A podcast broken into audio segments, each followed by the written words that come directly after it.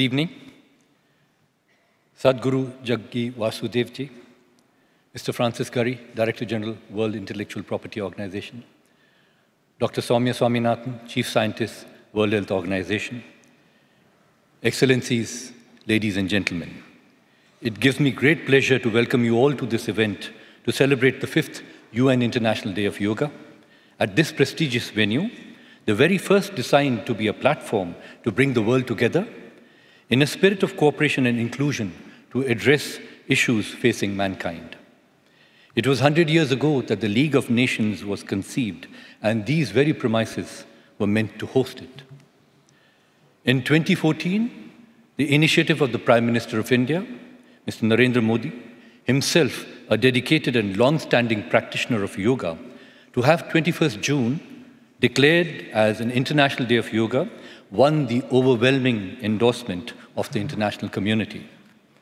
Now, as the relevant UN General Assembly resolution notes, yoga provides a holistic approach to health and well-being, and that the wider dissemination of information about the benefits of practicing yoga would be beneficial for the health of the world population. Traditionally, we have celebrated International Yoga Day by practicing the asanas or physical postures contained in the common yoga protocol, which was developed by the Government of India in consultation with leading yoga experts and institutions in India. However, this year, we thought of broadening the approach to exploring the many other dimensions of yoga beyond the physical that are particularly relevant to the issues that the different stakeholders in international Geneva seek to address, those of global health and sustainable development, as well as peace and disarmament. Our engagement on these issues requires us all to work in a spirit of cooperation and compromise, making sure that no one is left behind. However, this spirit of inclusion at the international level cannot come about if it is not reflected in our individual lives and approaches. It is here that we can harness the power of yoga, the very essence of which is union both within and without. Hence the theme, Yoga, the Power of Inclusiveness.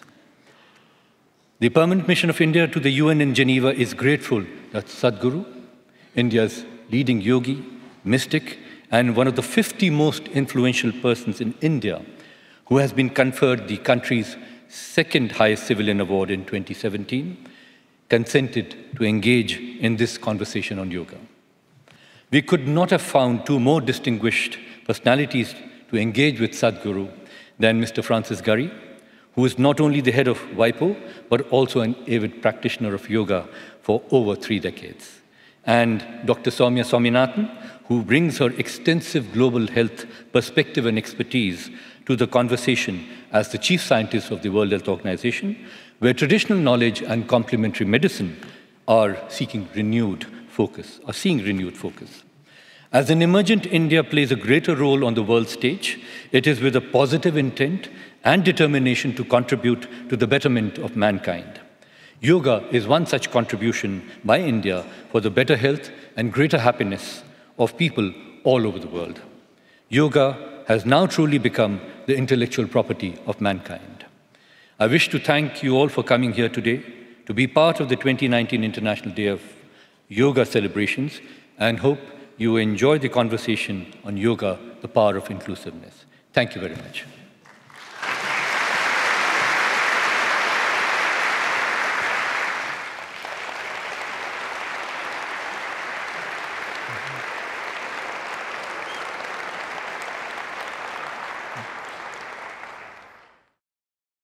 युगरतोवा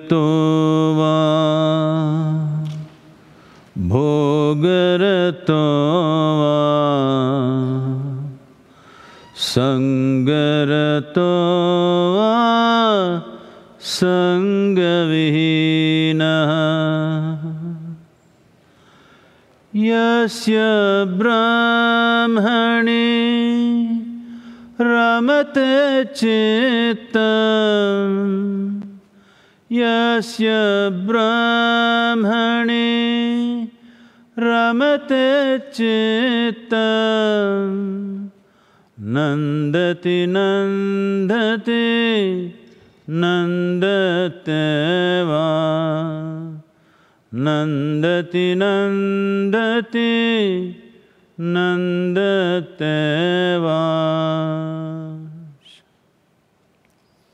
Namaskaram. Good evening to everyone. Well, uh, I think the meaning has been put out there. The important thing is, uh, people think yoga means uh, I must be like a rubber band. Uh, yoga does not demand any particular condition. Wherever you are, there is a next step in yoga. Whatever kind of person you are, what whatever kind of mental, physical, emotional states you are, there is a next step from where you are. That's what yoga is about. The chant is just to acknowledge that. Thank you. Ma. Thank you very much, Sadhguru. It's a great honor and privilege. Is this okay? Microphone? Thank you. I was wondering where the mic was and I thought there was some magic here. you need a beard for that. That's right.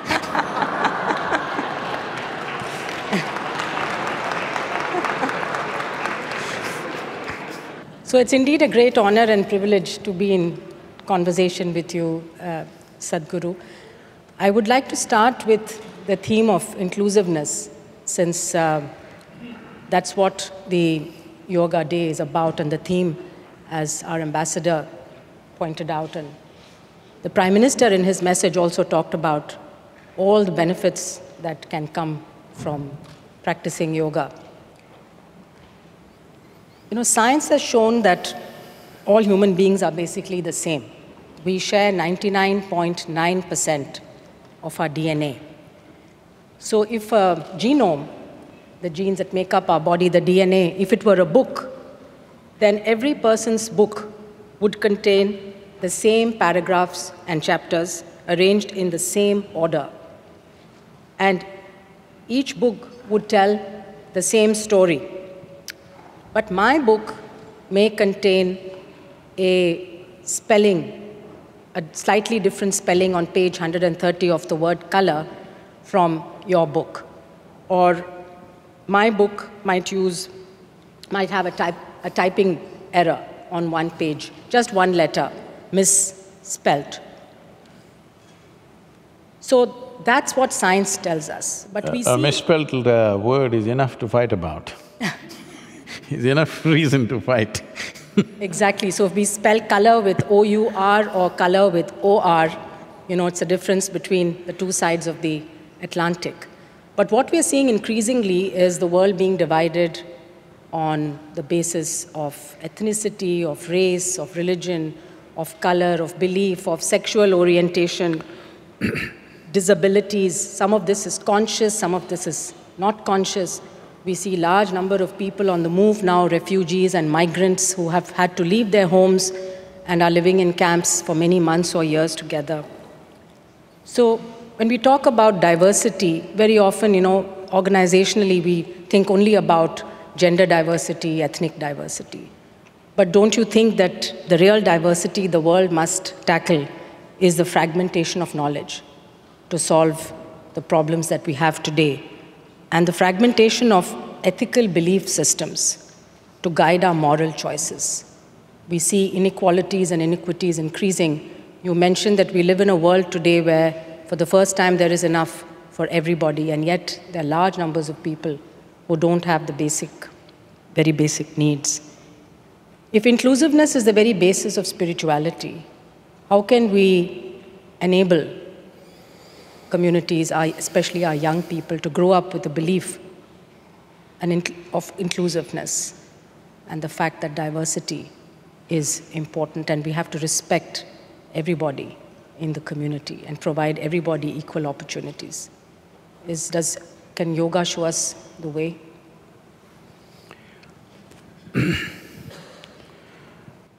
we are inclusive uh, not by choice.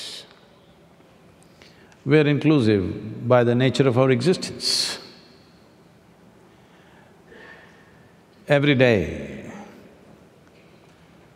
we are uh, in this process every moment of our life by eating, drinking, breathing and many other things. we are showing that we are inclusive. If we resist this, we will cease to exist. It's only by constant transaction with just about anything and everything that we are existing here. The complexity of what makes this creation, we are a consequence of that. But the magnanimity of creation has given us an individual experience. It's a tremendous thing. Though we are just a speck in the universe, still we have an individual experience. We sit here and experience like we're individuals. This is a phenomenal magnanimity from creation.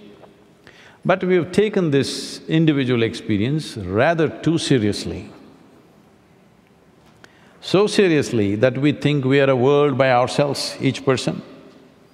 When uh, your personal universe does not uh, work very well, you will gather ten people and then there is a battle endlessly it's going on. When we are two people, we will quarrel. When we are ten people, we will fight. When we are a million people, we have a war. It's the same thing, the mechanics is the same thing.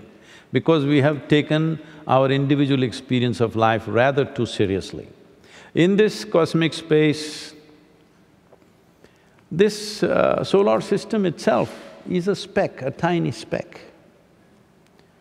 In that tiny speck, planet Earth is a micro speck.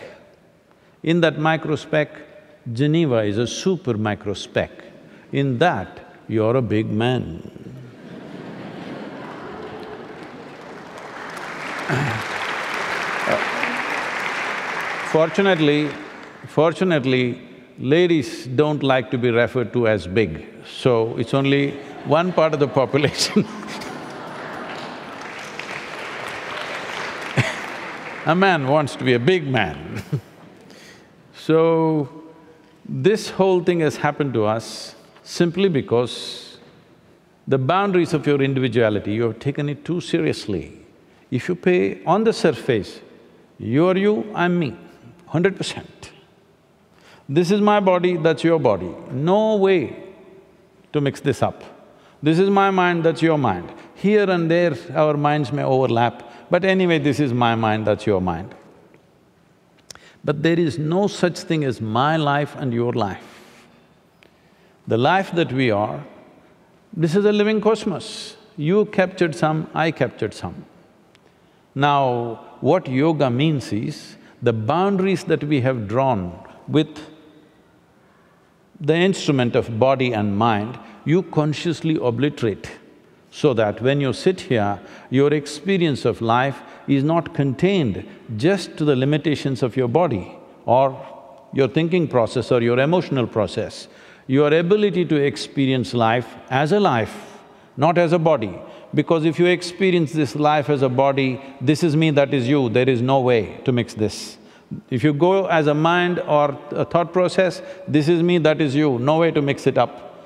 But if you go as a life, fundamental life process, there is no distinction between this and that, not just between two human beings, between everything and everything, there is no distinction.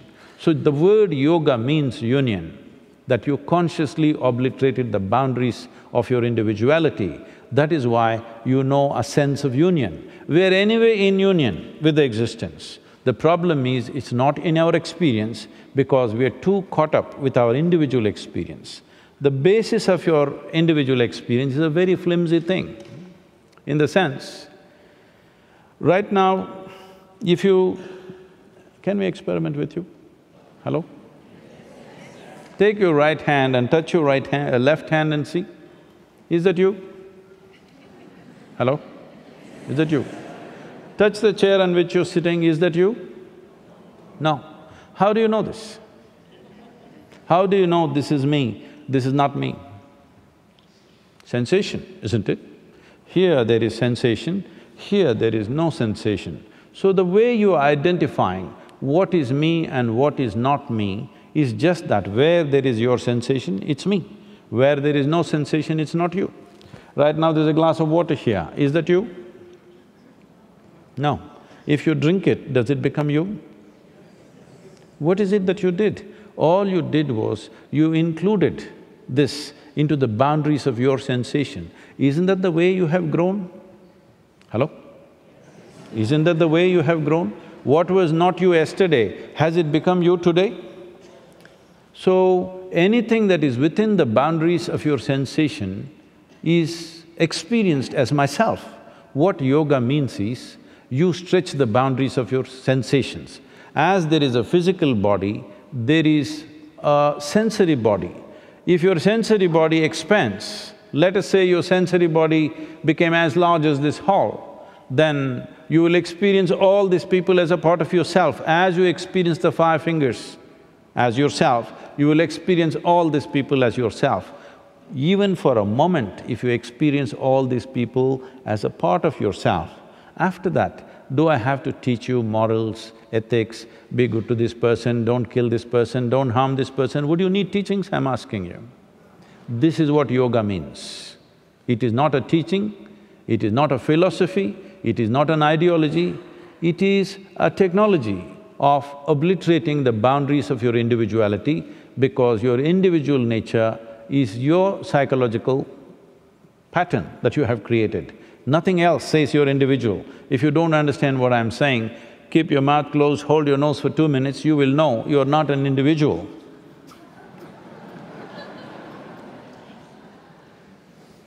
I think what you say makes a lot of sense. Um, and yet, um, you know, it's, it's very intuitive the way you explain it, but it's not part of our educational system, it's not part of uh, um, the thought process. More and more people are growing up in urban environments, far away from nature, far away from the experiences you need to feel one with the environment. And so we have to, I think, pro consciously promote this, this thought. And particularly, I think, for decision makers and policy makers, it's really important to have this, uh, this philosophy when they think about making a policy, what impact is it going to have? Not just on yourself or your neighbors, but on the wider community, on the, on the water, on the land, on the forest, on the air. Uh, unless we start thinking about each and every policy like that, um, I, I, don't think you know, we can appreciate really this oneness of, uh, being that you described. See, if you… if you take something as a value or a philosophy or an ideology, this will work when you and me sit on separate chairs like this. Suppose there is little space, five of us have to sit on the same chair, that's when the trouble begins, okay? You got your big chair, I got my big chair, no problem. But if three, four of us have to sit on that chair, now trouble begins. Well, you can have philosophies, love everybody. Can you? I'm asking you genuinely, please tell me. You will love selectively, isn't it? Love thy neighbor. Can you love your nasty neighbor? you are not, okay? It is nice to say these things because it helps to cool you a little bit. But uh, when life puts you to test, it won't last. You've seen it again and again. You said it is not the nature of our education, one hundred percent, that's where the problem is. The real problem is in the way we are educating our generations of people. The question is not about what, it is the way we are doing it. Right now, our education system is one hundred percent dependent upon human intellect. We are treating intellect as the only dimension of intelligence existing in this human being. If I ask you a simple question, you must answer this question because I'm going to bless you. Do you want your intellect sharp or blunt? Okay. Those of you who didn't say anything, blessed. So I'll give you one more chance. Sharp or blunt? Sharp, for sure. Intellect should be sharp. Why? Because it's a cutting instrument. It's like a knife, it's like a scalpel. The sharper it is, the better it is. A knife is a good cutting instrument. If you want to dissect something, you need a razor-sharp knife. It's a good to have it. But now you want to sew your clothes, but you do it with your knife. You will be in tatters. That's all that's happening to the world. Tell me who is messing up the world, educated people or uneducated people? Hello? Educated people, because this is the nature of their education. They think they can fix everything with their intellect. They are not even acknowledging other dimensions of intelligence which exist in your system. When I say other dimensions of uh, intelligence, there are… in yoga, we look at human mind as sixteen dimensions. Let's not go there, it's a long thing. Simply, to come very simply to this, if you eat… Uh, it's mango season, though I'm in Geneva, I can talk mangoes, right? Okay. Suppose you eat a mango, whether you're a man, woman or a cow or a goat, it goes into you and becomes who you are, isn't it? Hello? Mango doesn't look like you, taste like you, feel like you, but it goes into you and becomes like you in you. If you're a woman, it becomes a woman, if you're a man, it becomes a man, if you're a cow, it becomes a cow, if you're a goat, it becomes a goat. Very smart mango, you think? Hello? No, there is an intelligence here in this one, whatever comes here, it knows it has to be made into this. If I take a mango if I take a mango in my hand and make it into a human being, who would you think I am? Very creator, isn't it? So the very source of creation is functioning within you. The problem with us is, we have been taught all kinds of things. Somebody said those who are deprived of love in their life, that they could not love anybody around them or nobody around them loved them, they said God is love. Somebody who's fallen under desperate conditions, they said God is compassion. But if you don't assume anything, if you are looking at creation, because you're… you can only see the creation, you have never seen the creator, all right? If you look at the creation, if you look at a flower, if you look at a leaf, if you look at a blade of grass, intelligence, intelligence, intelligence, isn't it? Phenomenal intelligence, yes or no? But nobody said God is intelligence. If you had said this one thing, we would have much smarter world today. Because creation is the highest level of intelligence you have seen. You're just one little product of that, isn't it so? Hello? With all your brains, you still not figured out one atom in its full… in its entirety. We know how to use it, we know how to break it, we know how to fuse it, but we don't know what it is because the basis of creation is a phenomenal intelligence, beyond anything that you can imagine. So if creation is such intelligence, the source of creation must be a fantastic dimension of intelligence. But we said all kinds of things to manage social situations. But if you really pay attention to your own system, the way it is working, is it working because of you? Hello? Can you operate your kidneys, I'm asking? Can you make your liver go better? No. It is not happening because of you, it's happening in spite of you. Yes or no? There's a tremendous intelligence here. How come you think you can never access that? How come you think you can only function from the little bit of memory that you have gathered in the no name of education and you can only use that little bit of memory? Let's understand this because uh, in the next five, ten years, artificial intelligence is going to come big time. People who read ten books became scholars. People who read one book became religious. People who read a thousand books suddenly became so many things. By memory, isn't it? We are misunderstanding memory to be intelligence. This is the biggest mistake human… humanity has made. Memory is like this, my memory is my memory, your memory is your memory, isn't it? Isn't this the boundary? Hello? Isn't this the boundary? That my memory is like this, your memory is like that. This is the boundary. We have misunderstood memory as intelligence. So we are all become small islands of our own. We are identified with our knowledge. Whatever knowledge you have, if you have read the libraries on this planet, Still, compared to this cosmos, you are a minuscule knowledge, yes or no? Hello? Because many of you are doctor, doctor, doctor, I'm asking. I'm not trying to insult you, but Is it not minuscule compared to the nature of this cosmos, of what's happening here?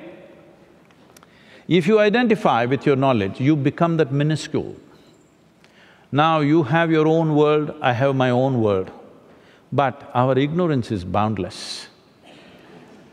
If you identify with your ignorance, we are all together. This is what yoga means.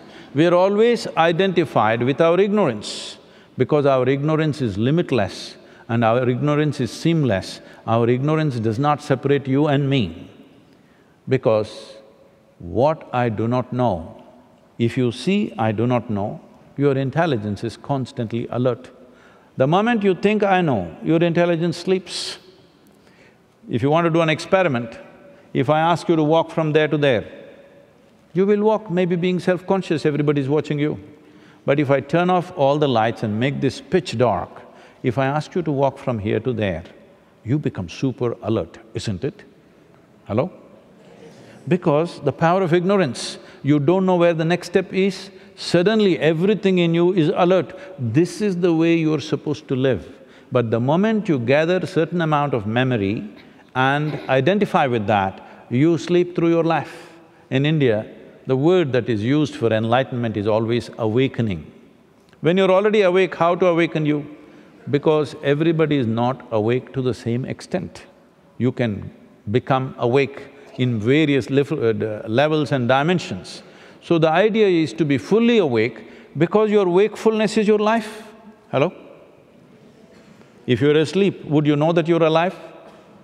Your wakefulness is your life. How awake is how rich and inclusive your life is. Right now, the problem is just this, we are identify with our own little memory pools. So every one of us is a world by ourselves.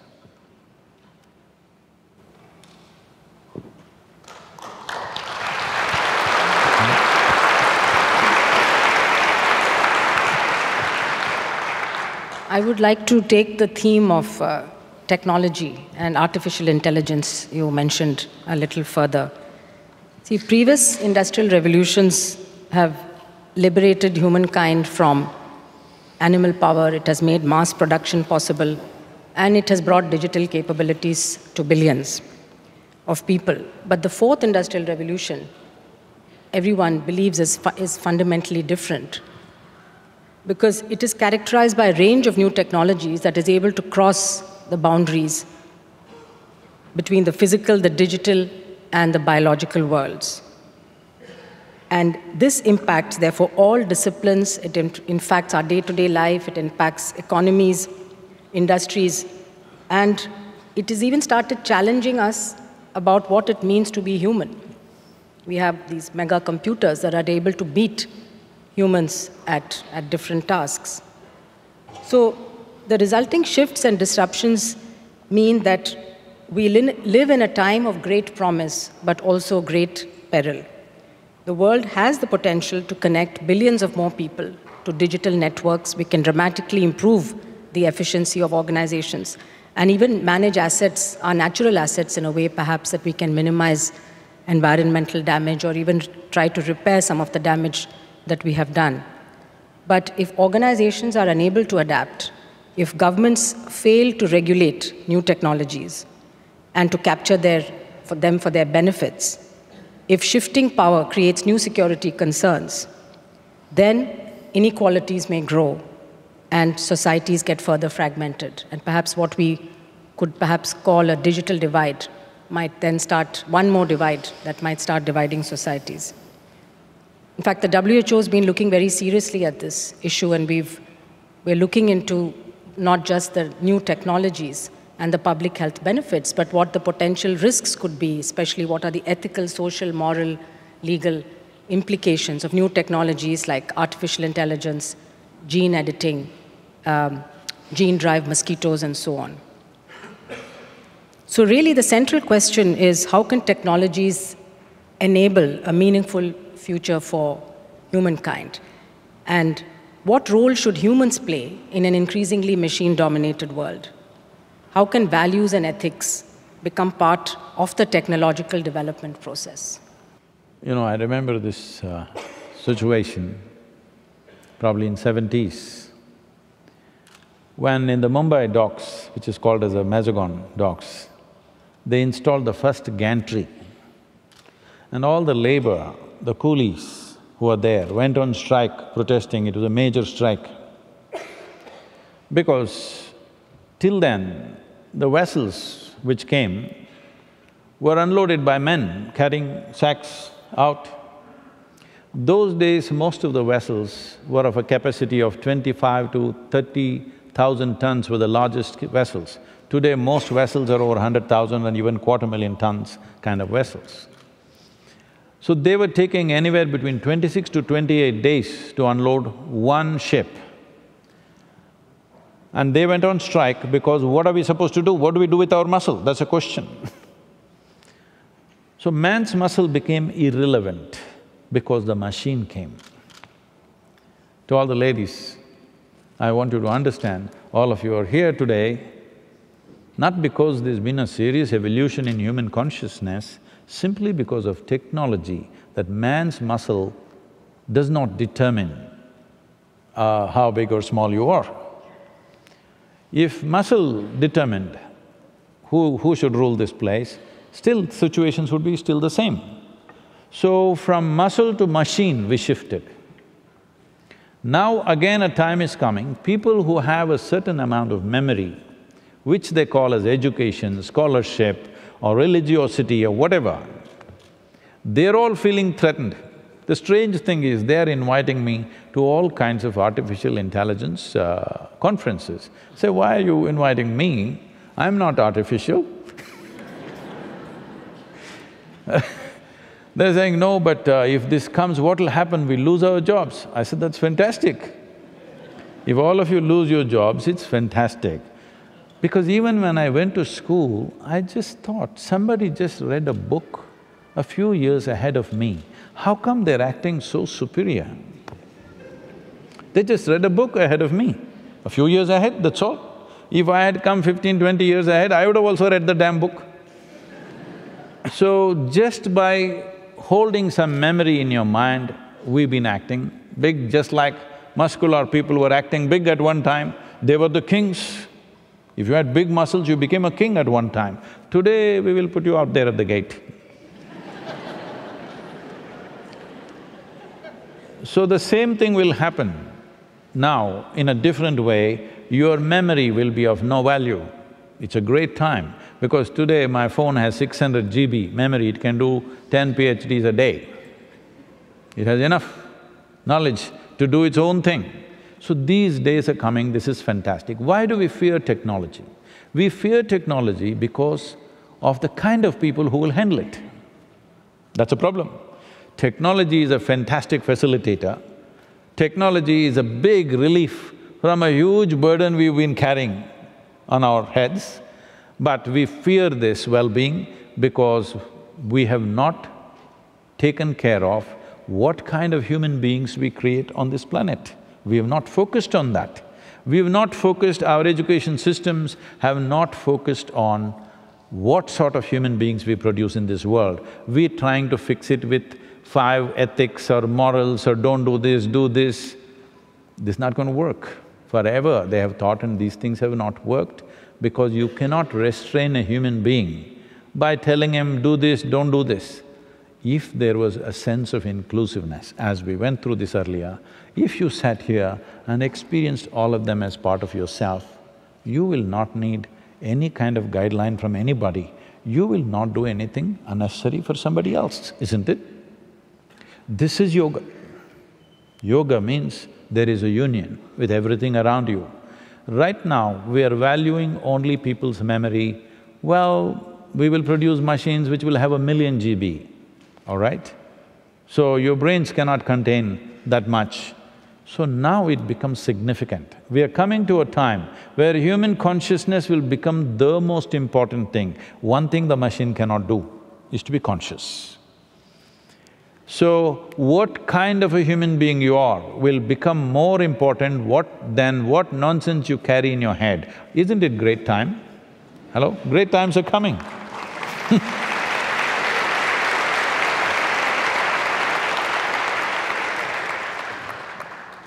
So we should not fear technology. Well, as you said, laws to regulate this, that you can do, but within no time, there'll be technologies to circumvent those laws, as you're seeing always. Well, all these years, if you make a law, it takes 15, 20 years to circumvent it. The time is coming, if you make a law, within three days, they'll circumvent it. Yes, because uh, the capability is such. So these are great times that none of your laws will work. The only thing that'll work is, what sort of human being are you? Then human energy, human education, everything needs to focus on what sort of human beings do we produce. This should become the prime interest of humanity, that what kind of a human being am I? Am I inclusive or exclusive? This is a basic question. Yes, you're absolutely right, because right from the first invention of man, which is fire, it can be used for good and for bad purposes. So I think every invention of man has a dual use. You can use it for good, you can also use it for harm. And I think, as you rightly pointed out, it is only your inner ethical and moral compass that guides, you know, how, what use you put to that technology. But I think we have to be very watchful to see that the good, the benefits outweigh, you know, some of the potential harms. And unless we are proactively thinking about it, it may just come upon us and it, it may be too late. Can I say something which is a little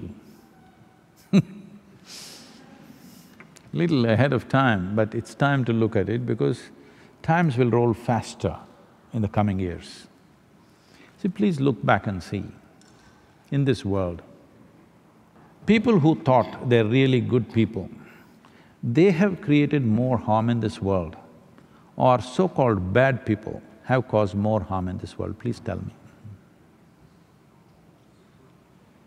Hello? Good people cause more harm, unfortunately, because it's a good Indian fighting a good Pakistani. Uh, it is a good Muslim fighting a good somebody else. It is a good American fighting just about anybody. Uh,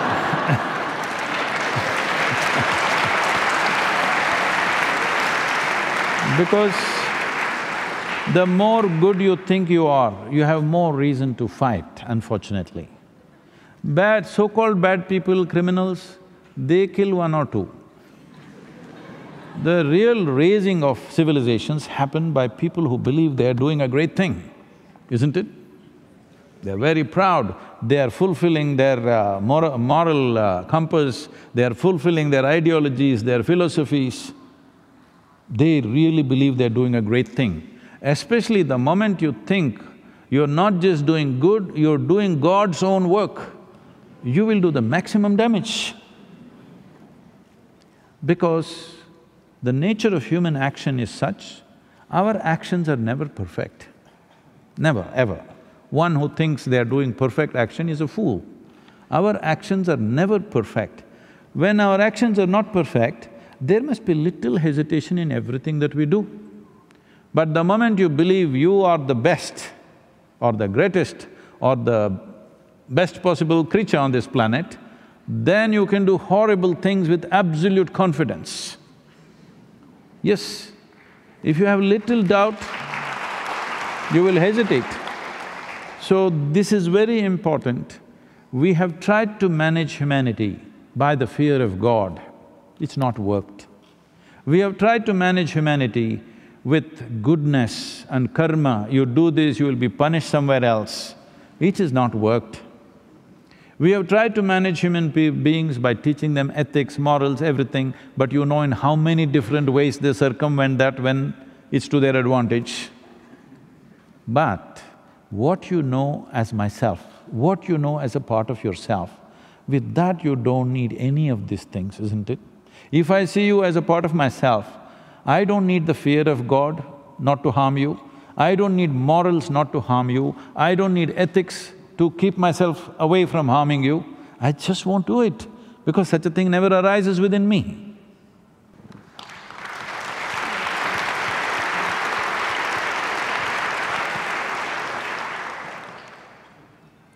So I think you brought us back to the I'm sorry the if I'm very of- abrasive. In- No, no, no. You brought us back to the theme of inclusiveness. Inclusiveness. Yes.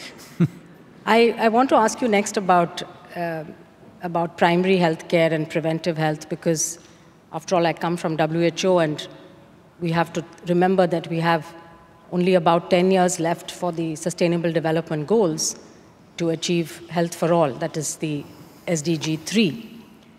Now, health was enshrined in the very constitution of the World Health Organization, and health was defined even at that time not just as a physical health, but also mental, spiritual, and social health, and not just the absence of disease, but of, of well being. It was also stated that it's a fundamental right of every human being to attain the highest attainable standards of health, that governments have a responsibility of providing basic health care services to their population, but also that individuals and communities need to take active responsibility and cooperate in order to uh, improve the health of the, of, of the people. So we see now more and more countries, the heads of states are actually committing to universal health coverage. In India, we have the Prime Minister launched the Ayushman Bharat program last year, which aims to cover 500 million people with uh, not only with health insurance but also with primary health care services. But again, primary health care, many people think it's been interpreted in different ways. People think about it as an essential package of health services. People have interpreted it as just a selective package of health services which you provide only to the poor. And others have interpreted it through, uh, from social and political and economic aspects. But the way we, WHO defines primary health care is, of course, to deliver the basic health services across the life course to address, again, not only um, treatment and diagnosis, but preventive services, rehabilitation, palliative care, long term care throughout the life course, from the newborn to the elderly. And we have to appreciate now that the proportion of elderly is growing worldwide. And we will have by 2030 about 500 million people globally over the age of 80 years. And the most rapid increases are going to happen in Asia, Latin America, and Africa of, of elderly. How do you integrate them? How do you make sure they live good quality of life till the very end? But primary health care is also about making the right policies, public policies, like banning tobacco and, and smoking in public places, by making sure that there are uh, water and sanitation services. We're in- banning tobacco and make marijuana legal. That's another debate, yes. And also, the third element of primary health care is to empower individuals and communities actually to take action at the local level so that they can optimize their own health. They can advocate for policies. We see young people now, Greta Thunberg, the 16 year old who, who has been advocating for climate change and who's actually managed to, to get heads of state to, to stand up and you know, take notice of what she's saying. So I think a lot of hope now in young people. But people need to be co-developers of health and social services, but also they are self-carers and caregivers to others within their own families and communities.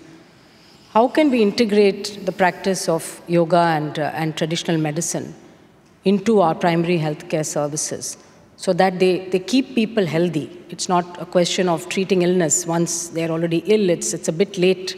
Of course, there are medicines and, and things which you can use, but the aim should be to keep people healthy as long as possible. How do we integrate this? And have you had personal experience in India of being able to scale that up? Now, the last part of your question uh, is easy for me to answer. How to integrate yoga, how to make it available large scale, various things are being done. But the larger part of your question, you will not settle with a simple answer from me because better than anyone, you know the complexities involved in that. And uh, as you come up with more solutions, people will come up with more issues. Let's say now you spoke about India, Ayushman Bharat. The wonderful thing is uh, Prime Minister is taking uh, two parallel uh, ways. One is he's pushing yoga on one side and talking about insurance when you fall sick, falling sick is not your privilege. Every human being needs to understand this, that it's not a privilege or your right to fall sick. You have no business to fall sick. But if it happens, it is only an emergency net. But in advanced countries, in Western countries, particularly I'm watching in United States, people think insurance is their privilege and they must exercise it. A nation with over, see, an individual person or a society or a nation seeks affluence. In the initial stages, because affluence promises choice of nourishment. In later stages, affluence brings choice of lifestyle. This is all human beings are seeking through affluence. So the most affluent country on the planet, which has a, a wide choice of nourishment and lifestyle, seventy percent of them are on prescription medication, spends over three trillion dollars as healthcare bill. A country which has so many choices of nourishment and lifestyle should not have a healthcare bill like that, isn't it? Hello? But seventy percent are on prescription medication, the remaining thirty percent, of course, buying it off the back streets. This… every nation is heading in this way as if this is the example to follow. Every… every nation is moving in that direction, that people are beginning to think, uh, my health is my government's responsibility, or maybe it's the WHO's responsibility. No, every individual needs to understand my health is my business. If it goes wrong, somebody will support you, that's a different matter. But staying healthy is my business as an individual person. This… this is what yoga inculcates that your health is one hundred percent your business.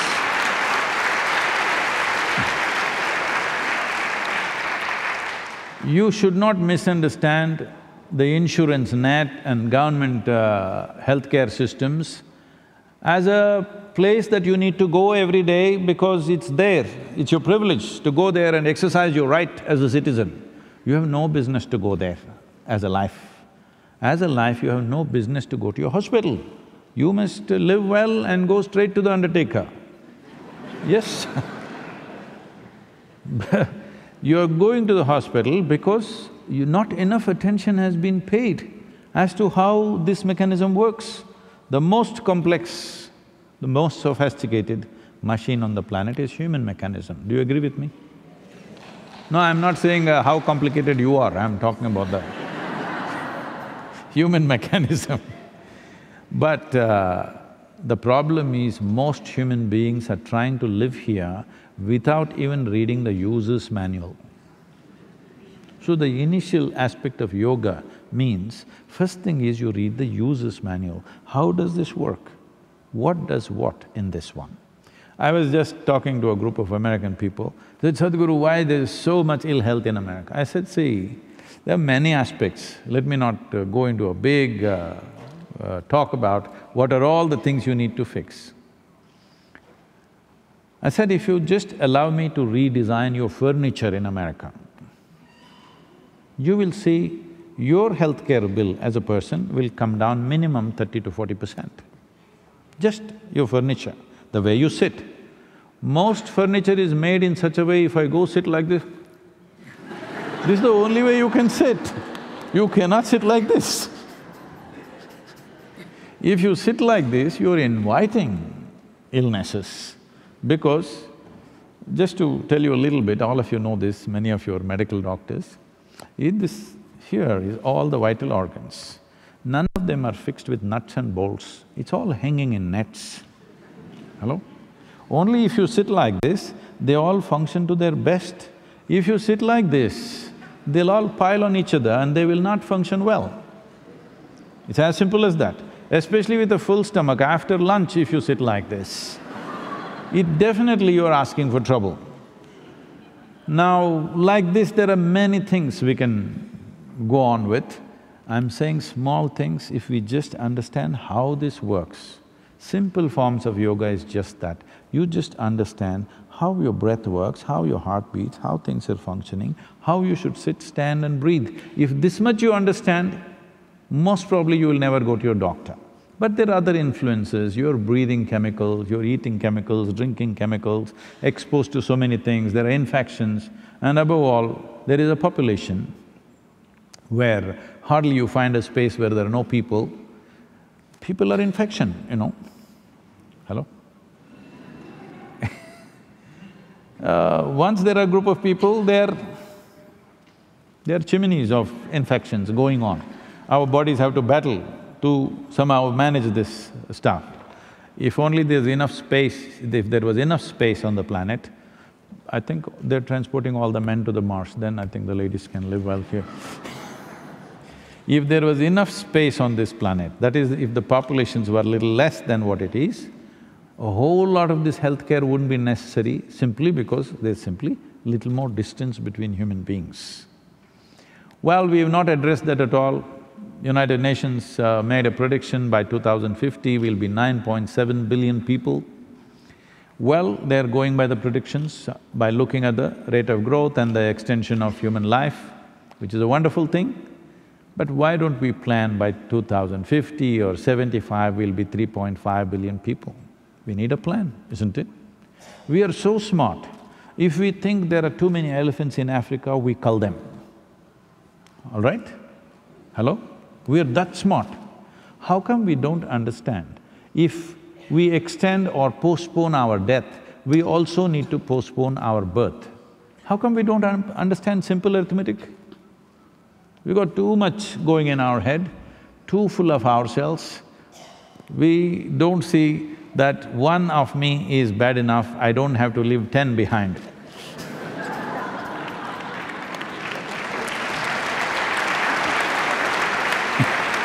I'm not saying children are wonderful, all right?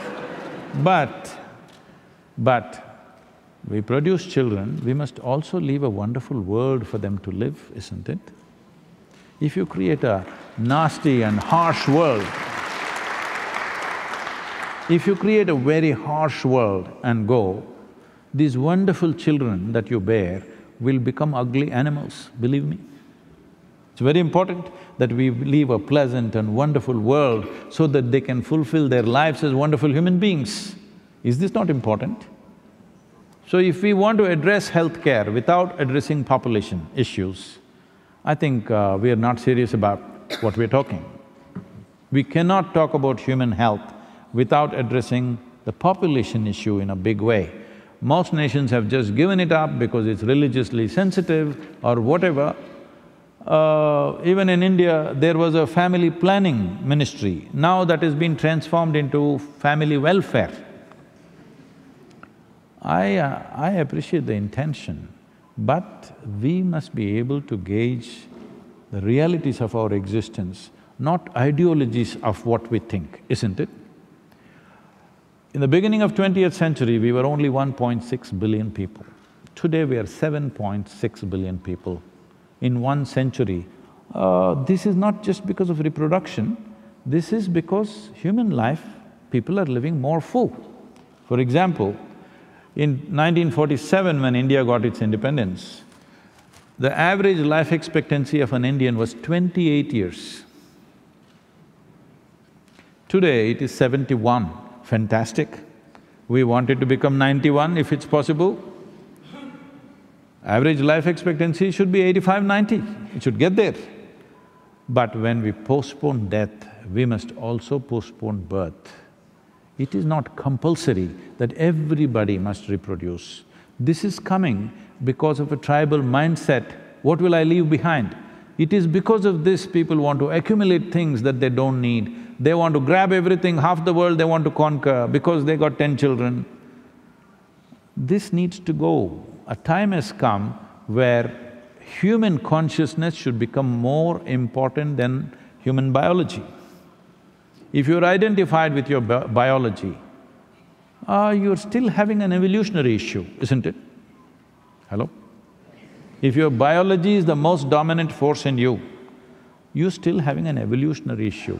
It is time we think beyond our biology. Many of you who are here with your spouses or your partners, you didn't uh, deliver your spouse, isn't it? But you're doing quite fine with them. I'm saying you can do quite fine with people that you don't deliver.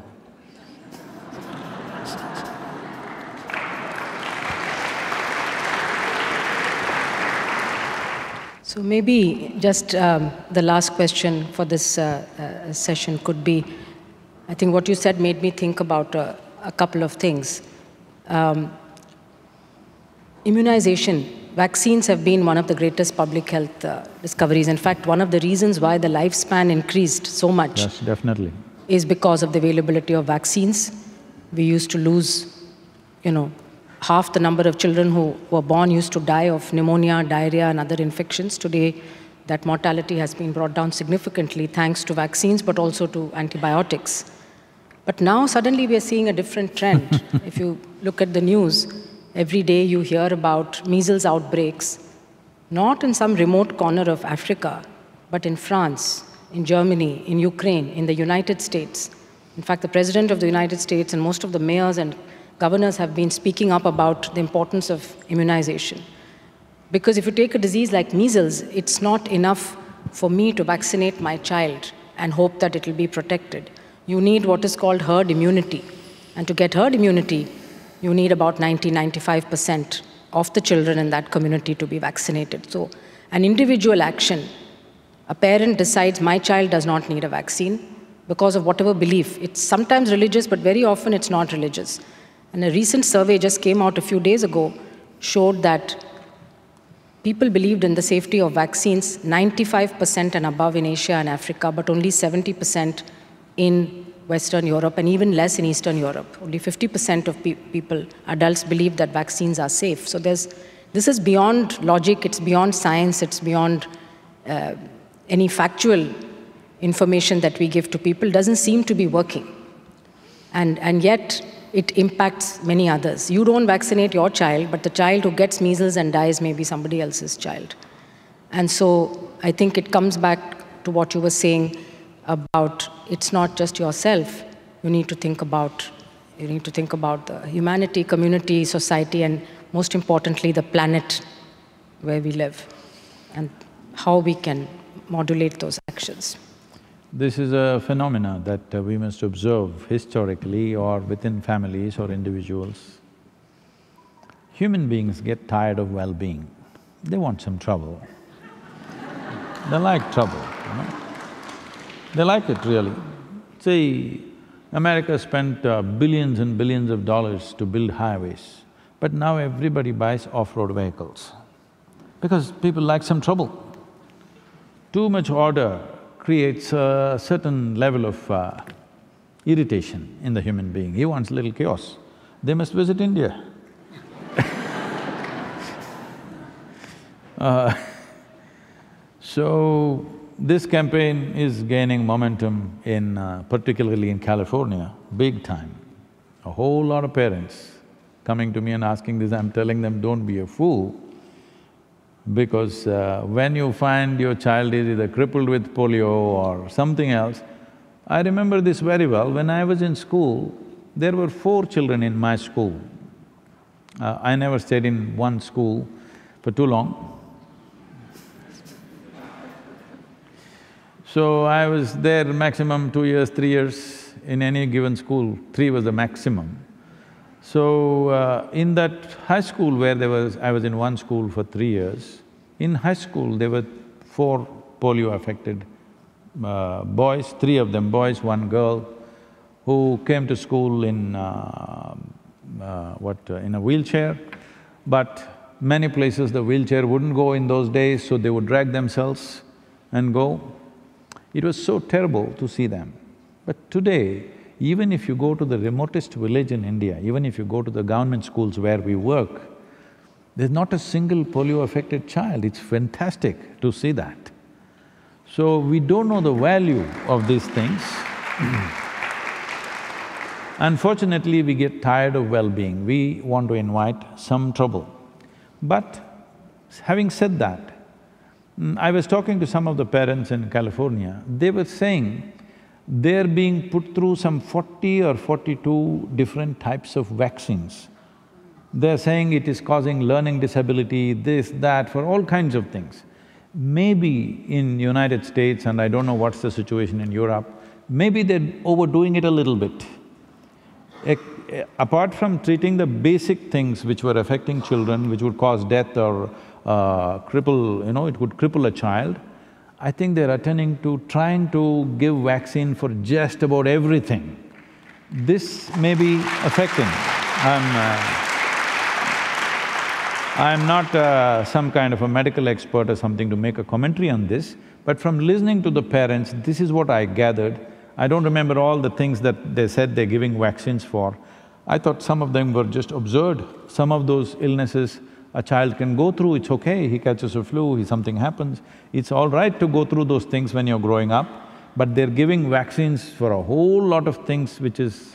which may not be necessary, which today parents are apprehensive, maybe causing learning disability or some other problem. It may not be connected, I don't know, but this is the fear that is being spread.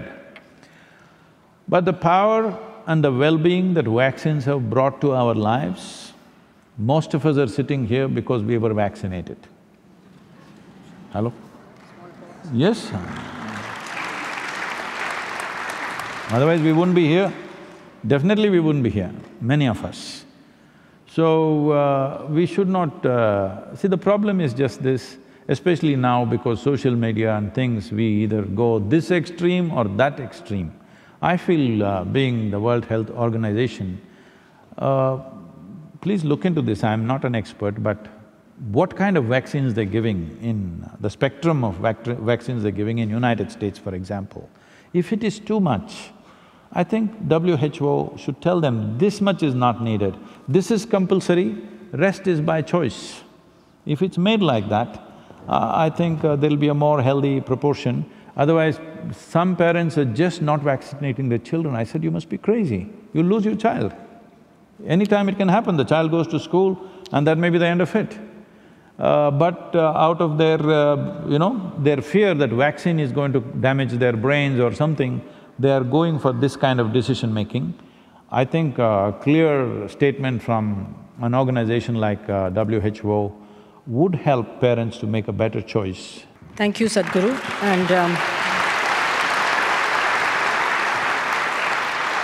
I just wanted to clarify that um, um, vaccines cause adults, that's what you said. None of us would be sitting here if it were not for vaccination. So let's think of vaccines as causing adults. And I don't think there's anything as too much of a good thing. So the problem has been the anti-vax campaign, skeptics who have spread many, many. There are side effects of everything. Everything has a side effect, but one in a million, maybe one in two million, but they have been blown out of proportion. And this gets circulated through social media. So social media can have both very good uh, benefits, but also can propagate falsehoods very rapidly. And I think one needs to be always a little skeptical of things that we see on social media and, and check for ourselves the veracity. As far as WHO is concerned, we have absolutely very clear-cut guidelines on, on vaccination. And um, there is, as I said, very clear guidance both for the public and for practitioners on which vaccines are absolutely essential for all children. But I think it needs to be more published. Perhaps it has to be or more… Or if you give such knowledge to us, we will That will be wonderful. Publish. Because uh, when I spoke to the parents, their concerns were genuine. They are not… They are not those flaky, new agey mm. types. They're genuinely well concerned that this may affect their children. You're right. I think the messaging probably needs yes. to be done through people whom they believe. And uh, some people believe the doctors, but may, maybe they also like to hear it from, from others. So if there's credible scientific information, yes. And also clearly what is a must and what is choice. What is uh, If that is created, I think it'll be good.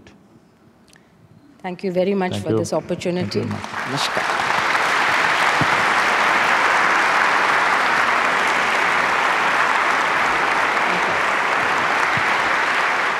Thank you, Dr. Swaminathan, for the truly insightful and absorbing conversation. The next segment of the program is a question and answer session. It's my pleasure to invite on stage Mr. Francis Gurry to moderate this session.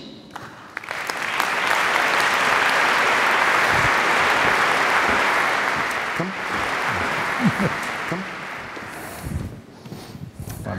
Come. Thank you. Thank you so much. She was a doctor, it's okay. You're a lawyer, don't ask difficult questions.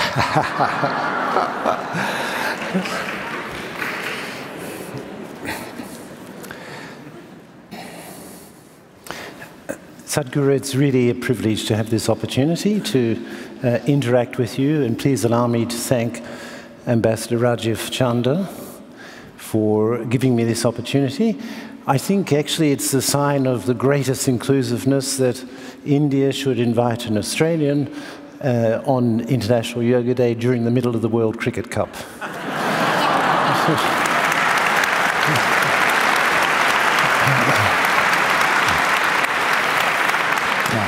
So this doesn't mean we are being to go, this doesn't mean we are going to be kind to you on the cricket field.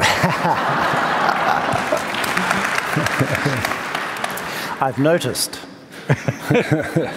is, uh... So now I have many questions from many people in the audience who would like to ask for your wisdom. But may I start by asking you one myself? Please. So, uh, the power of inclusiveness. Now, if we go back in the world, say 30 years, we see that there was there were many signs of opening. Walls were coming down. Uh, many initiatives were taken to open up the world, which I think uh, brought many benefits. If we look around the world now, there are many signs of closure. Walls are being constructed. There are many policy measures being taken by many governments, closing borders, closing borders to persons, closing borders to goods. I wonder if I may ask how you see all this. See, uh, yes, it's true, you're seeing that as a global situation, but we need to understand this. Bringing down walls without bringing down economic disparity is not going to work.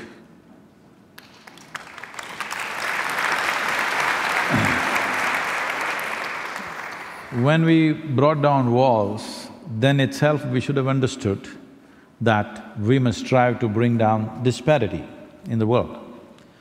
No man or woman wants to leave their home and go somewhere else to some strange land and live there just for survival. Nobody wants to do that.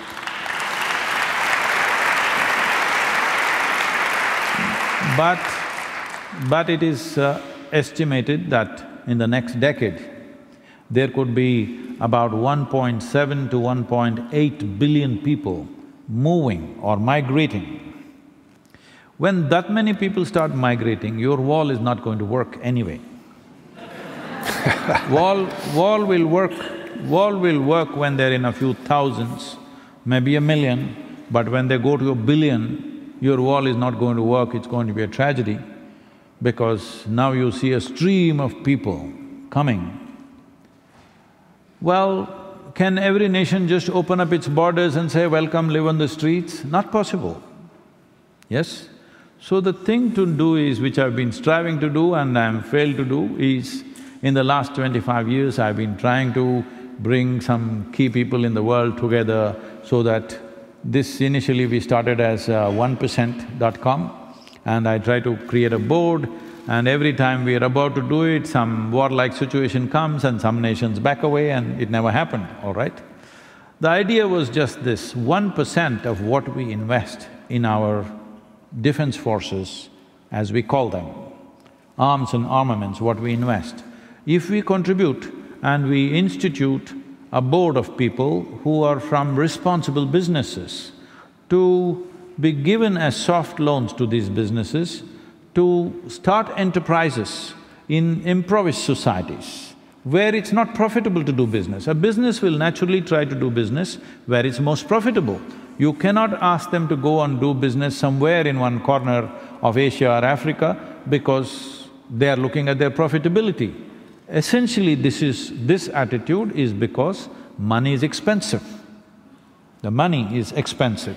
If you give them a softer money, which is not expensive, for a gestation period of twelve to twenty years and very soft kind of cushion for them to develop an enterprise, develop the talent and create industry and business in impoverished societies, the reason for these people to migrate will go. Instead of making that investment, you invest in putting up walls, uh, you will see walls will work to a certain point, I'm not even saying it's wrong because the sovereignty of a nation is essentially determined by the geographic borders. I'm not saying every nation can open up and let people inside, it's not possible to do that. But you will not be able to control it this way, nor is it very humane to do it that way. So the only way is, in some way we must see how economic disparity is lowered. We cannot level it absolutely, it's very, very far away, leveling it. But if we strive in the next ten years, if there's enough investments going into various parts of the world from where people are migrating, if you start businesses there, if you start enterprises there, if you start economic activity there, then the need for them to go elsewhere to make a living could be reduced and migrations could be controlled uh, because nobody wants to leave their homeland if they can make a living there.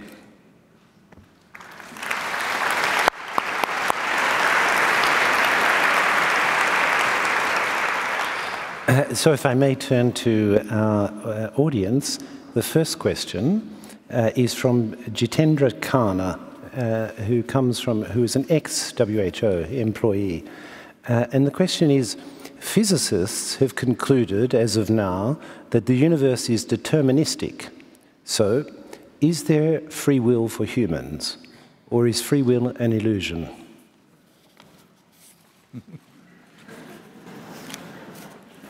See, right now, all of you sitting here, whether you sit here in a pleasant manner next to the person who is sitting next to you, or you abuse them, or you stab them, or you throttle them, is it by your will or is it by some universal law? I'm asking. Hello? Is it by your free will yes. or no? Whether you look at them wonderfully or you look at them nasty, is it by free will or is it because of something else? The way the planets are spinning. Lot of people thought so forever because people think they are the way they are because of the way the stars are moving right now. Unfortunately, a whole lot of stars they're looking at don't even exist, they're gone long time ago. but they're determining your future and your life. So, uh, there are… I see many Indian origin faces. In India, we have something called as karma. Today it's become an English word. In the Oxford English Dictionary, it is an English word. So I can use this word. Karma means action. Action means this. When you sit here, your body is doing its own things, it's acting, that's why we are alive. Mind is doing its own things. Our emotions are doing its own things. Our life energies are doing their own things. Every moment of your life, in wakefulness and sleep, these four dimensions of activity or karma are happening, isn't it? Hello? Yes. From the time you woke up today morning to now, whatever number of hours, if you are a twelve o'clock person, it is just uh, six hours. If you're a six o'clock person, it is twelve hours. In this twelve or six hours that you've been awake, how much of your physical, mental, emotional and energy activity has been a conscious process. Hello? How much do you think? Believe me, it's well below one percent. So when ninety-nine percent of your activity is unconscious, obviously you think something is hitting you from elsewhere. if you make ten percent of what's happening in body, mind, energy, conscious, suddenly people around you think you're a superhuman being. Yes, people think you're superhuman, you're determining everything. If one hundred percent it is determined by you, they'll start worshipping you godlike. Because all that happened is, you became more conscious. And the significance of being human is that we can be conscious. See, if you look at the nature and activity of your life, you're not very different from other creatures on this planet. You're… they are born, you're born, they eat, you eat, you grow up, they grow up, you sleep, they sleep, you reproduce, they reproduce, you die, they die. It's just that they do it more gracefully, you do it with lot of fuss.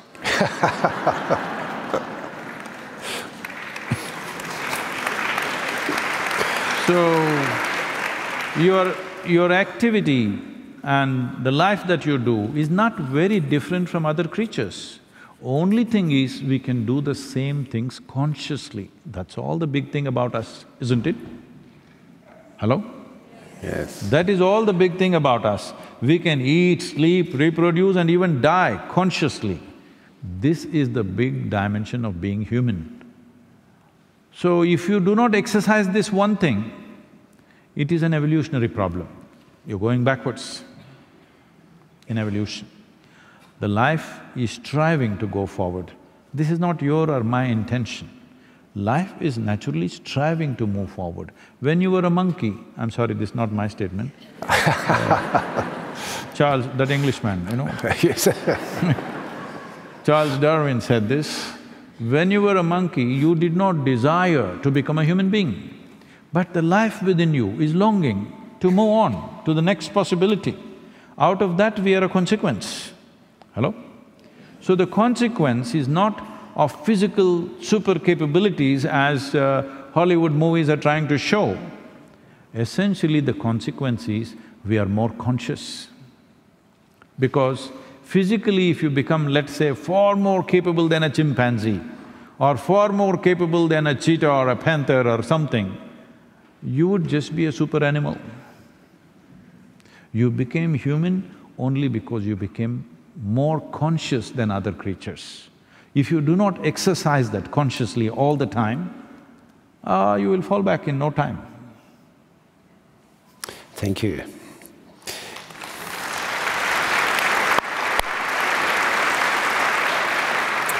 Uh, so now we have a question from Nilufar Bawa, former employee of the Global Fund to Fight AIDS, uh, tuberculosis and malaria. What is the future of our planet? We are running out of water. The glaciers are melting. What happens when we run out of water? Will mankind and life go extinct on Earth?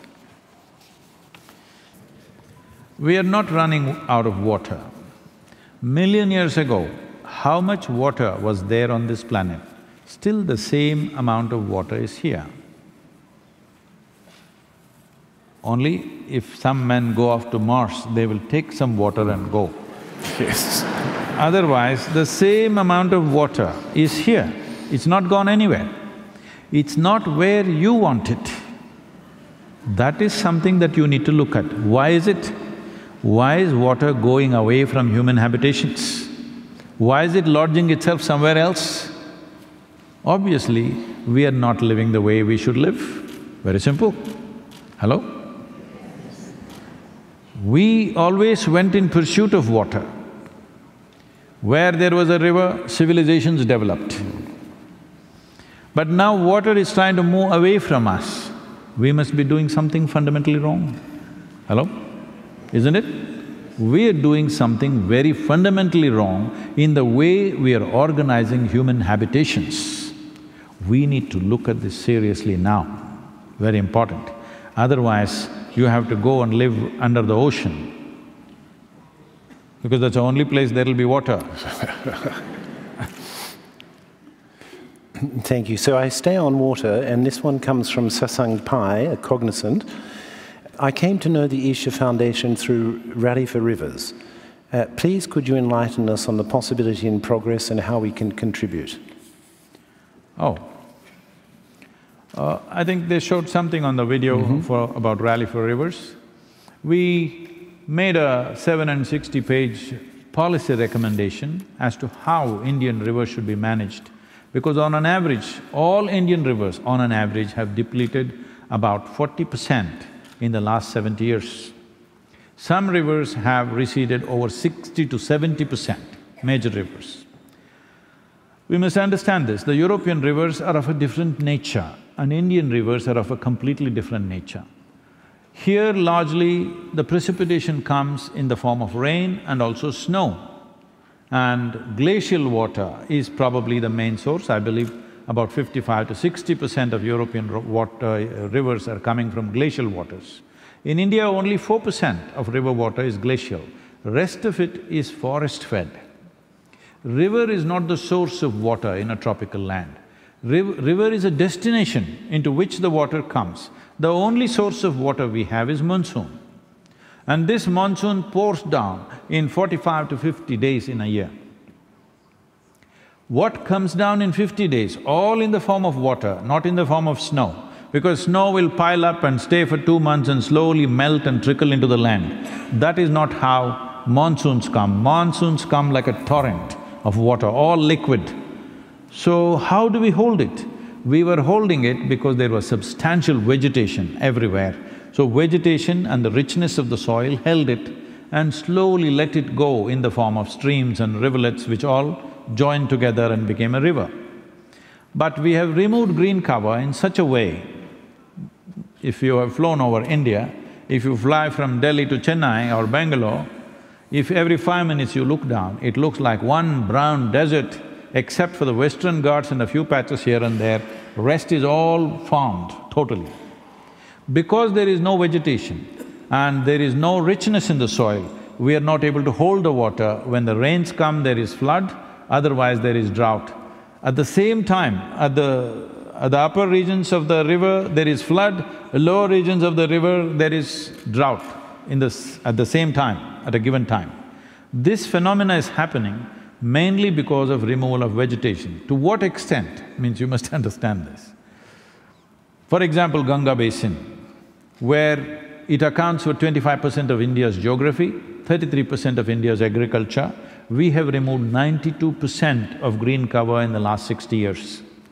What's the plan?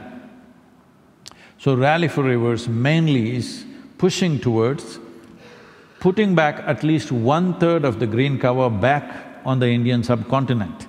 So right now, as a sample of that, we are doing one short river which is fifty-four kilometers, which unfortunately became notorious as uh, the suicide capital of India, which is called as Yavatmal in uh, Maharashtra, where maximum number of suicides happen. Almost every third family we meet has had a suicide in their families.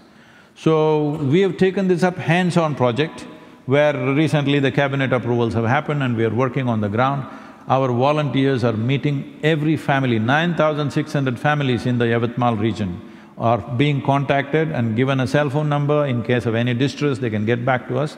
The fundamental is to change them from regular farming where there is no scale. They're just scratching land which is two acres, three acres per family they cannot invest enough in a two-acre land. If they invest, they become debt-ridden and drives them towards suicide. So we are seeing how to make them an integrated way of approach and also towards agroforestry, which will revive the river. A larger project that's coming up, which all of you can participate in whatever way you can because we need a big push for this, is called Kaveri Calling. Kaveri is a river which flows mainly between two southern states, Karnataka and Tamil Nadu. These two states have been at war with each other as to who should drink more Kaveri water. See, if there were two glasses of water for both of us, we will drink our water and be nice to each other. Suppose there's only one glass of water between the two of us, we're nice people but we'll fight. Yes or no? Probably. But yes, I'm sure you won't. no, uh, if there's no water, I will also fight. I'm saying people will fight, isn't it? Because of scarcity, people will fight, even nice people will unnecessarily clash with each other. This is what has been happening. Here we have removed eighty-seven percent of the green cover Kaveri is very dear to me because I grew up around this river. Once I floated down this river for thirteen days on just four truck tubes and a few bamboos. I lived off the river. In my experience, I never saw this river and fantastic forest that was around as natural resource. I always experienced this as a life larger than myself. It's a much bigger life than you and me. And it has been there before you and me and it should be there after you and me. But right now we brought it to a place where it may not be there. What's been there for a million years may not be there for the next generation. We're bringing it to that place. Right now the scientific studies show Kaveri has depleted forty-six percent, but I don't agree with this because they are taking the monsoon flow also as the volume of water. If you leave the monsoon flow, if you just go and see the river after October, in my eyes, it seems like it's twenty-five to thirty percent of what it was when I was a child mm. around that place. So it's depleted so sharply, it's been uh, troubling me. So now mm. we are doing this. This is a… this is a rally of a different kind. The Rally for Rivers was purely an awareness because river is a concurrent subject in India between the central government and the state government. We wanted to bring that concurrence which we managed for the first time the sixteen states at that time were ruled by six different political parties. For the first time, they came together on one cause. Otherwise, opposition parties have always been, you know, whatever one says, the other will say just the reverse of it. This how it's been. But they came together and spoke in one voice, which itself was a tremendous thing. Mm -hmm. It showed the maturity mm -hmm. that there is, in spite of the daily fighting that happens, when real issues come, they stood up and stood up for one cause that was fantastic. 162 million people supported this cause in thirty days' time. I personally drove 9,300 kilometers, 142 events. Literally, we were on the road thirty days non-stop driving and talking ourselves hoarse. But this did the job. Now, the Rally for Rivers recommendation became the official recommendation for the twenty-nine states that the government sent this as an offi official recommendation. Three to four states are very proactive, they're going and doing their own thing, which is very good. Another six states we've signed MOUs, but now we need a large-scale demonstration. See, the important aspect of this is, we are shifting farmers from three-month, four-month crop pattern to agroforestry, which will multiply the farmer's income. Right now, we have transformed 69,760 farmers into agroforestry and their incomes have multiplied five to eight times in a matter of ten years' time. So this multiplication of income will happen. Why I'm saying this is, this is an economic plan with a significant ecological impact. Mm. That is what is important because the moment you talk ecology, all the businesses become cautious because these guys are going to come and bash us. All ecologists or ecological activists always trying to hit some industry or some business. So this is what I want to change and this is what we have successfully changed is economy and ecology have to go hand in hand. If you put… pit one against the other,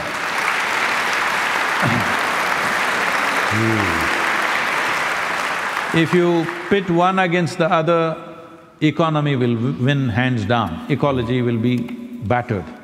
So that is what has been happening, especially now in India, because we are looking for an economic surge.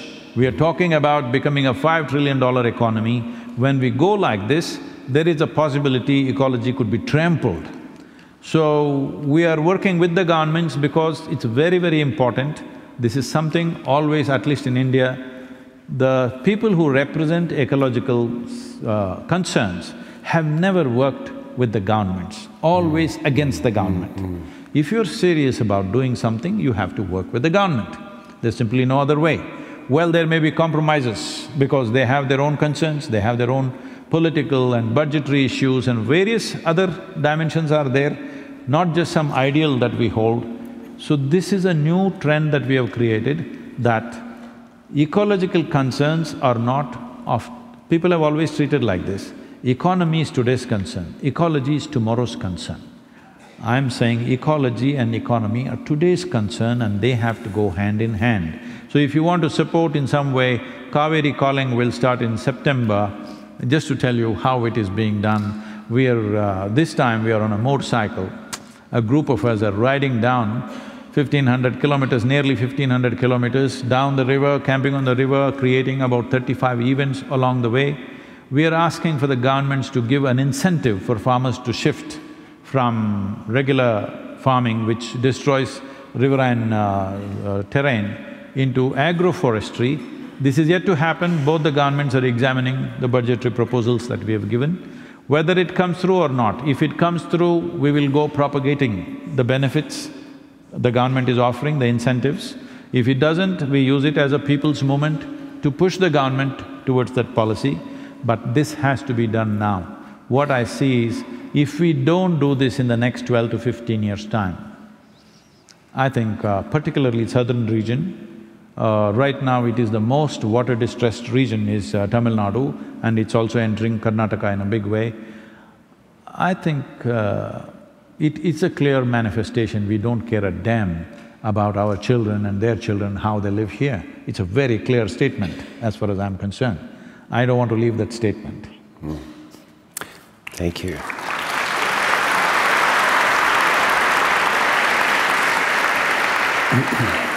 so this takes us, this question takes us more explicitly to uh, yoga. Yoga seems to be the current buzzword, from exercise as asanas uh, to meditation for body and mind well-being. How exactly do you define yoga? Oh, I thought we've done a plenty of that. Yoga yes. means union. Even the chant we did was just that. Mm -hmm. You do it somehow, okay? You do it with austerity or you do it in a pleasurable way, you do it sitting alone in a mountain or you do it being with everybody, somehow. How the hell you do it, it doesn't matter. Somehow, you should become like this, that if you sit here, your experience of being alive is fantastic. Nothing need to happen. If you sit here, you're alive and it's fantastic. Is it… let me tell you this, Right now, what is the most important thing in your life? Your bank balance, your business, your family, your relationships, what you're planning, or you're alive right now, which is most important? Hello? You're alive right now, that is the most important thing, isn't it? So you do this much, I'll teach you a simple yoga right now. Tomorrow morning, if you do wake up, see, you think it's a joke. You're thinking it's a joke. No, mortality is not a joke. This is the problem with most people. Most people think other people die. no, you and me will die. Hello? You and me will die, isn't it? I'll bless you with a long life, but still you die with a blessing, isn't it? Mortality is a real thing. Every day, nearly quarter million people don't wake up tomorrow morning huh? by natural process. So in case you wake up tomorrow morning, check if you're still alive. If you are, will you give yourself one big smile, you're still alive? Hello? Hello, will you do that? And and uh, every day if quarter million people die, at least five to ten million people would have lost someone who's dear to them. You check those five, ten people who matter to you, if they're all alive, will you give yourself one more smile? Hello? To yourself, not to somebody. All of them are alive today, all the people who matter to you immediately. Will you give yourself one more smile? It is uh, seven o'clock and you're still alive. Please understand this, what is ticking away is not a clock. It's your life which is ticking away. Since you came and sat here, you're two hours closer to your grave. Hello? Yes or no? Mortality is a real thing. If you're conscious of it, then you will make the best out of this. You think you're eternal, then you live like a fool you have time for all kinds of idiotic things. If you know life is ticking away, you will do the best things that you can do, isn't it? Hello? You will not do the best thing, you will do the best things that you can do and this is all we can do. In your life, if you do not do what you cannot do, that's not the issue. But if you do not do what you can do, you're a disastrous life. So yoga means to avoid this disaster.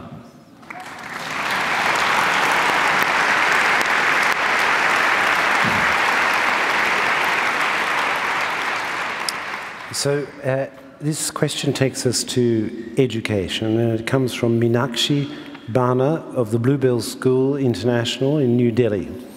What can schools do to inculcate ethical living in a joyful way? The moment you have lot of ethics, your face becomes long. Because I, it's like this. Let's say there is an ethic, thou shall not kill for me. So I'm just holding my hands back, but I want to kill. but why do I want to kill? Why… why is it that I want to kill? We must look at it more fundamentally, isn't it? Rather than stopping it with a value that I set for my, no, I'm not going to do this, I'm not going to do that. So please understand this. Just try this right now. Shall we try an experiment with your mind? Next thirty seconds, nobody should think of a monkey. try. Please close your eyes and try. Oh, only monkeys, isn't it? this is the nature of your mind. In your mind, if you say, I will not, only that will go on. Why are you making life so difficult? Why do you think you are born wrong and you have to be fixed? No. You think creation has made a mistake with you? Hello? You think creation has made a mistake with you? No. It's fine, the life the way it is is fine. You become something because you imbibe all kinds of nonsense from other people you call this religion, you call this education, you call this morals, you call this values, you call this philosophies, ideologies. For religions and ideologies and philosophies, we have killed more people than for crime, isn't it so? Hello? Mm, absolutely. Mm. So, all these morals, ethics, values, philosophies, ideologies are only an effort to prevent crime. But in the end, these preventive measures have caused more death and horror on this planet than crime would cause, isn't it? So why do you think I would like to steal what is in your pocket? I don't care, first of all. Why are you telling me thou shall not steal? I… I never thought of stealing anything from you All this all this comes because you are in pursuit of happiness. That's the problem. Have you seen every one of you? When you're very joyful, what a wonderful human being you are. But if you're little angry, frustrated, miserable, you're nasty. Yes or no? So this is what we need to create. We have been always trying to produce good human beings, which is a terrible mistake. We need more joyful and sensible human beings. This is what yoga is about.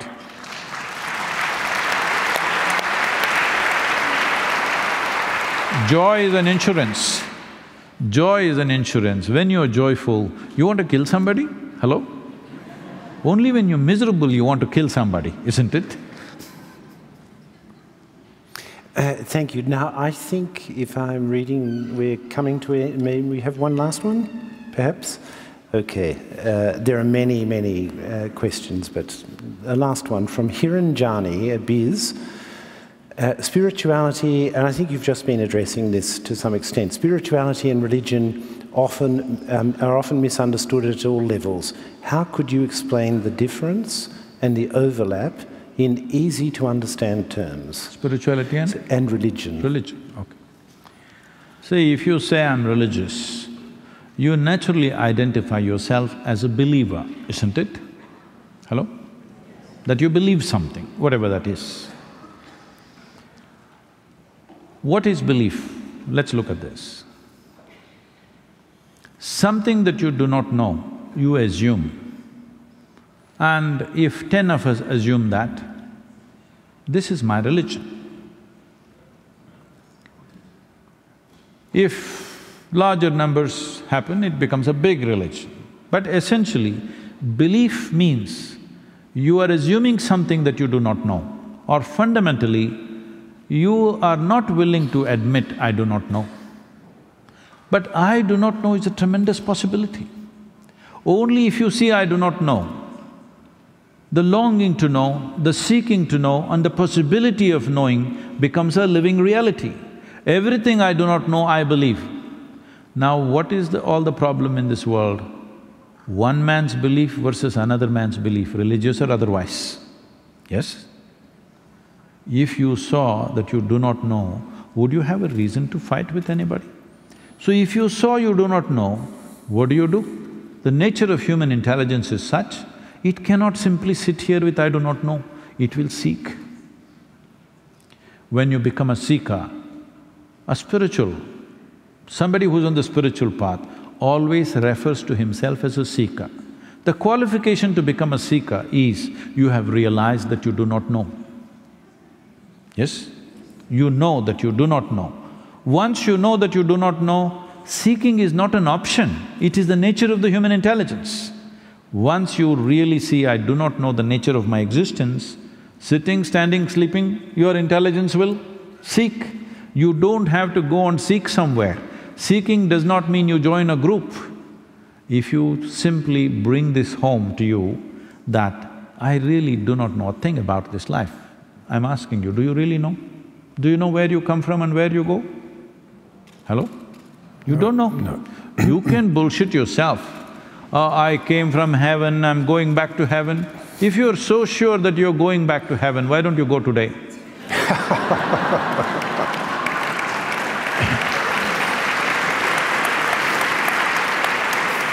I'm saying, those who are dead sure about it are doing such things, isn't it?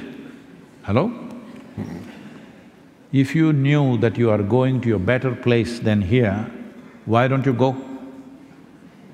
This is the greatest crime upon humanity, that we told people there is a better place than this. This is a crime, because this is not allowing human beings to live their life to their full depth and dimension because they think the real life is elsewhere. Now, do you have any proof that you are not already in heaven and making a mess out of it? Do you have any proof? None. Hmm. If you understand, if you pay enough attention to life, if you see on the surface, this is a leaf, this is a flower, this is this, this is that, everything we know.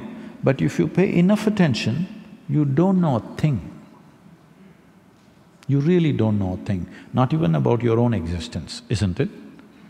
When this really comes home to you that I do not know, you're a natural seeker, you don't have to join any group, you don't have to follow anybody. You're a natural seeker in whichever way your intelligence can seek, it will start seeking. In every possible way, it will seek because this is the nature of human intelligence. Seeking is not a choice. You can stop seeking simply because you make up something and you believe it. If you don't believe or disbelieve anything, you simply pay attention to everything, you will become a seeker. Because it is only human attention which opens the doors of this universe. Without a penetrating attention, nothing will open for you. But once you believe, you don't have to pay attention to anything because you know it, you know everything, how it happened and how it's going to end. It's already ended. Uh, thank you so much. Thank you.